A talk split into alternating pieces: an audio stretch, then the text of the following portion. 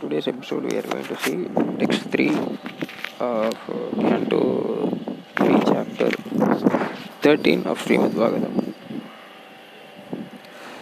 So, I wish everyone read Subramanian Yanam 200. Kumaran Tamal Krishna Reddy. Best of the virtuous, the original king of kings was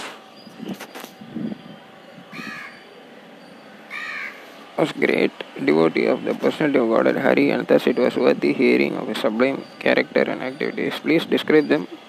I am very eager to hear. Thank you, Hare Krishna.